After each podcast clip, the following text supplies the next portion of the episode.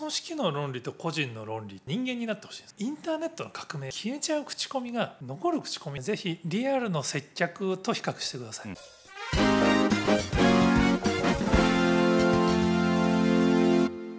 皆さんこんにちは。石野未来へようこそ。ノート株式会社の、えーノートプロデューサー兼アルファブロガーですね。の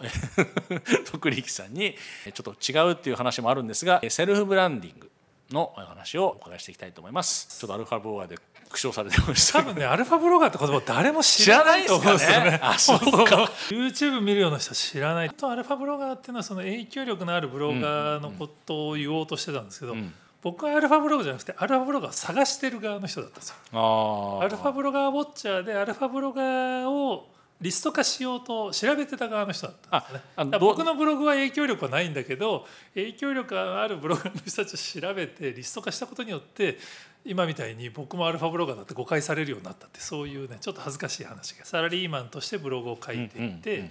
こういうふうに社会人はみんなブログ書いた方がいいのになと思ってたんで、ビジネスの文脈でブログを書く人が増えればいいなと思ってたんでそういうシンボルが欲しかったんですよね。ええ。当時カリスマブロガーとか有名ブロガーっていうと芸能人のことになっちゃったんでそうじゃなくてそうでしたっけ？一般の社会人が影響力を持つことがあり得るよっていう意味で芸能人とかを除く影響力のうん。あるブロガーリストを作ろうとしてアルファブロガーを探せっていう企画をやった経緯がある意味今もノートでこの企業の方とかサラリーマンの方にノート書きましょうみたいにやってるのと実は15年前同じことをやっていてなるほどなるほど。当時からブログっていうのはそのコミュニケーションツールだからはい。みんなが書けば書くほどコミュニケーションできる相手が増えるんで、うん。みんなもっと書きましょうっていうのをやってたんですけど、まあ、15年前はもう全然誰も聞いてくれなかったのがいや段階を踏んでほら成功体験をって話あったじゃないですかでも初めてブログにコメント入れてもらうって相当ハードル高いですよね。ハードル高かったですね。いや今でも多分高いと思うんですよ結構。多分。おそらく。やっぱ前半のですね接客っていう言葉が満場一致で素晴らしいと。感覚的に僕はすごく分かるんですけども続けていくのが多分なかなか大変なのかなっていうそうですね。個人的にまず皆さんの脳を整理した方がいいと思っているはいのは、はい。は組織の論理と個人の論理っていうのが、そのマスマーケティングとうん。SNS の世界で全然違うといはい思うんですね。うん。マスマーケティングの世界は、まあ、マスメディアっていう読者がいるうん人たちに対して、企業はお金を払って宣伝をするんで組織の論理で宣伝をするのは当たり前だったはいんですよね。はいでも SNS の世界っていうのは基本的に個人同士の会話の場所なんで、うん。ここにやっぱり土足で宣伝で入ってこられると嫌なわけですよ、うん僕らも。うんうん。やっぱりこの個人の論理の世界においてこの組織の論理で宣伝で入ってくるっていうのは相性が悪すぎるんですうんうよ。ん。まずこの SNS をする時に皆さんも人間になってほしいんですようんうね。ん。だからお客さんの立場でこのお客さんと一緒に会話に入るようにうん。イメージしていただきたいんですけど、この時に僕はやっぱり情報発信っていう言葉が邪魔になると思ってですね。だから情報発信しなくちゃいけないってなるんですよね、うん。ノートで文章を書かなくちゃいけない、うんうんうんうん。全部ねこっちの宣伝文脈なんですよね。宣伝クリエイティブとしての素晴らしい文章を作って、うん。こうみんなの心を動かさなくちゃいけないみたいなことを、はいはいやっぱり皆さん考えちゃうんですよ。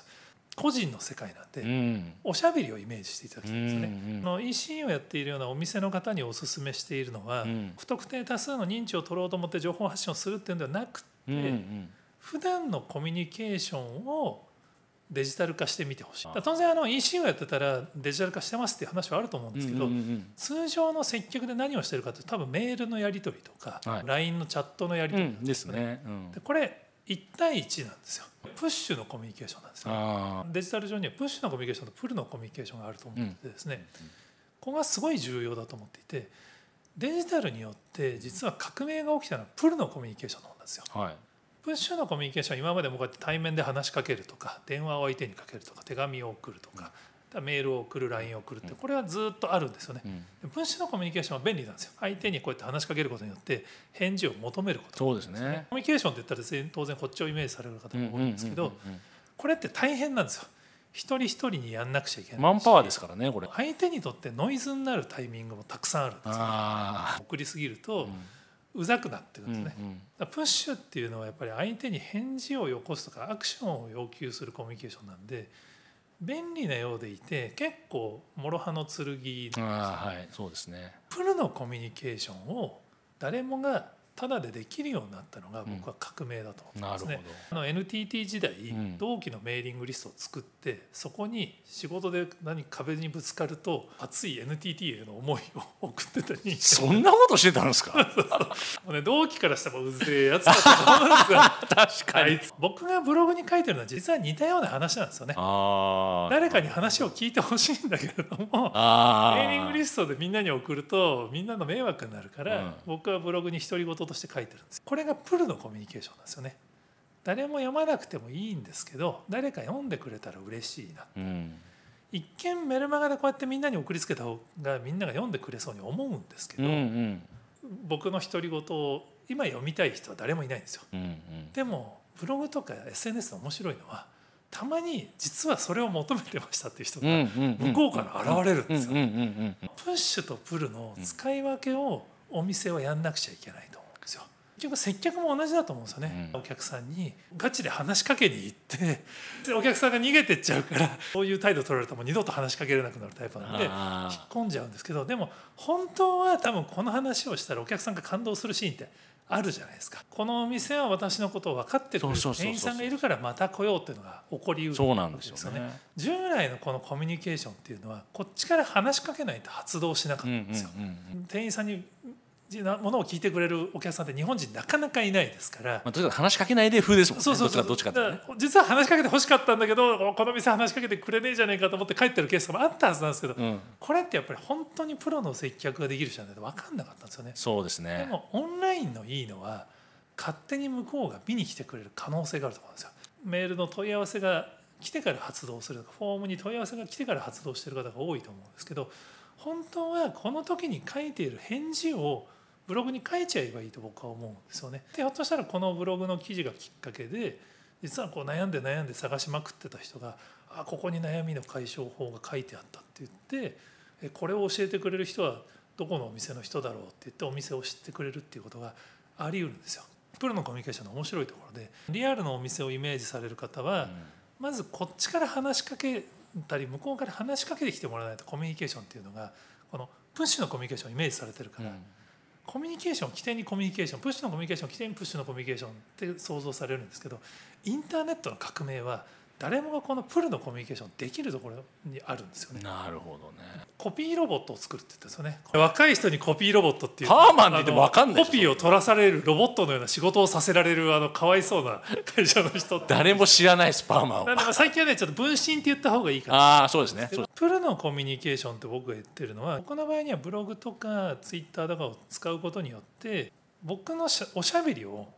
向こうが見つけてくれるっていうことが起こるんですよね、うんこれがプルのコミュニケーションですよね、このブログとかノートが僕の分身なんですよ。うんなるほどなるほど。ここでぶつくさ独り言を言っているうん。僕がうん。このノートに分身として存在するんですでこれを検索とか誰かがツイートで紹介してくれたことによって僕の分身にいろんな人が今巡り合ってくれてるんですよね。たまにあこの人が言ってることは私が考えてたことと同じだって言って僕のことを知ってくれる人が出てくるとうんうんだんだんここがその接点になっていくんですよ。なるほど組織の論理か個人の論理がすごい重要になってくると思っていてこの分身ロボットが宣伝ばっかり言ってると当然友達になれないわけですよ。お店で接客をしてる人たちはこの分身に喋らせるネタがいっぱいあるああ日々お客さんから問い合わせのメールとかで喋ってるはずです。もん当然リアルのお店だったら多分ねあの喋りたいことがいっぱいあってたまにその常連さんとかが来てその人にノウハウとかいろんなこと喋ってるわけじゃないですか、うんうん。それをこの分身に書けばいいんですよ。もう書かないことにはこのインターネット上の自分の分身が立体的に育っていかないんですよ、うんうんうんインスタで好きな写真をバンバン上げていると、うんあそこの店長はこういうのが好きな店長って言ってキャラができるわけじゃないですかうんうん 4P とは違うこのピープルの人の要素がはいついてくるんですよね。うんうんでそれによって選ばれてるお店って絶対めちゃめちゃあるはずなんですよ。人のこの接客の要素が増えていくことによってお店だったり商品が選ばれるためのプラスの要素になるはずなんですよね。うんうんうん多分中小企業の人ほどいやデジタルわかんないからとか、そんな情報発信とかうちはそんな贅沢なことやってる暇ないんですみたいな話をおっしゃるんですけど逆なんですよ。うん。中小企業ほど人が少ないんだから分身をなぜ使わないんですかって話だとあのちょっとしたノウハウをオンライン上にたくさん多分今から溜め込んでおくとどんどんこの分身がいい仕事してくれるようになってくるんで,、早めに分身育てた方が絶対いいと思うんですけど、ね。僕今回のコロナ禍でちょっと期待してたのが、はいはい。デジタルに苦手意識を持っている、まあ、日本の中小企業の、まあ、シニアの店長さんとか経営者の方々が、はい。このコロナ禍でねうん。こりゃデジタルやらなくちゃいけないなって思ってくれると信じてたんですけど、意外にそうなってないのが本当に残念いでやー正直なってないですよね。緊急事態宣言になってリアルでしか会ってなかった人とは全く会えなくなったんですけど、うんうん実はフェイスブックとかツイッター使ってた我々からすると 実は逆に密になったみたいないやコミュニケーション。が、ね そこの感覚がわからないままデジタルを使わずに苦手意識を持ってる方々はめちゃめちゃ損してるはずなんですよ。あー。コミュニケーションツールでもその携帯電話が流行ったから携帯電話持ちましょうっていうのと同じ話なんですけど、うんうんうんうん。ノートにあのすごい僕が好きな事例がはいは寿司堀川さんだったかないはい。73歳の寿司屋のノートっていうのを去年コロナ禍になったタイミングで始められたんですよ。そうなんですか？やることなくなっちゃったのもあって多分ノートをたまたま始めていただいたと思うんですけど、まあそこに寿司への愛は溢れてるんですよね。すごそうっすねなんかそれ。緊急事態宣言が明けた後にやっぱそのノートにすごいファンができたんで、はいはあのメディアの取材も来るしお客さんもめちゃめちゃ来るっていう状態になったんい。ですよね。逆にやっぱりその板前でノートとかで情報発信してる人が今までいなかったから、うん。ブルーオーシャンでファンがすごい増えたんですよね。沼田海苔さんとかは例えば海苔についての熱い思いを、多分今までお店でもめちゃめちゃ語ってた方なんだと思うんですけどそれは今ノートにめちゃめちゃ書いてくれてるんでやっぱりその海苔に関しての情報がそこに集まってるから海苔好きの人はもちろん海苔についてあんまり詳しくなかった方もやっぱそこで海苔についての情報を得るようになってるんですよね。老舗だったりこう中小企業だったりこだわりを持ってやってきた人だったりお店ほどあるはずなんですよ。聞かれたらもうずっと喋ってられるネタが。まあ文字じゃなくてもいいんですけど、インターネット上のプロのコミュニケーションの素材として上げてほしいんですよね。デジタル苦手ですとかっておっしゃるし、文章苦手ですっておっしゃるんですけどいやいや接客の時に喋ってるじゃないですか。その文章力とかじゃないですよ別にその小説作ってくれって話をしてるんじゃなくてそのままそこにオンラインにも上げとけば自分の思いを勝手に喋ってくる分身が作られるはずなんですよね。そうしたらね一対一じゃなくて一対多になるわけだから。ある可能性が出てくるんですよね。いや熱い思いが伝わらなければお寿司屋さんじゃないですか。でそれまでは多分そのね立地が良ければお客さんが入ってきて、うんあこの大将面白いからまた来ようってなってたと思うんですけど、実は立地が関係なくてもわざわざ遠くから評判の寿司屋だから来ましたっていうことが起こりうる時代になってるんですだからまさにプルですよね。そうですね。同じようなものを扱ってる人であればあるほど差別化するには自分の熱い思いの丈を、まあまあまあ、文章とか、まあ、とりあえずネットの上に乗っけていくって感じですよね。だからストックしていくって感じですよね。そうですね。だ言葉だけだと思いだけだとストックにならないじゃないですか。おっしゃる通りポイントだと思うんですよね。やっぱ従来のやり方を無料のインターネットでやろうっていううんやり方が多いんですけど、でも本当の一番の革命はおっしゃるように言葉が残るところにあるんですよ。うんうんうんうん。YouTube に残ると後から見ることができるんですよね、これをお客さんみんなができるようになったっていうのが、うん。インターネットの最大の革命だと日本全国1億2,000万人全員がやろうと思ったら、まあ、赤ちゃんはできないけどやろうと思ったらできるってことですよね要するに。こだわりっていうものの評判の伝播の仕方もすごいことになってるんですよね、うんうん今までだったら感動した人のうちの何割かの人が周りにあのお店面白いよっていうふうに口で伝えようとしてくれてたんですけど、うんうん。これは全部もうその確率論でいうとめちゃめちゃ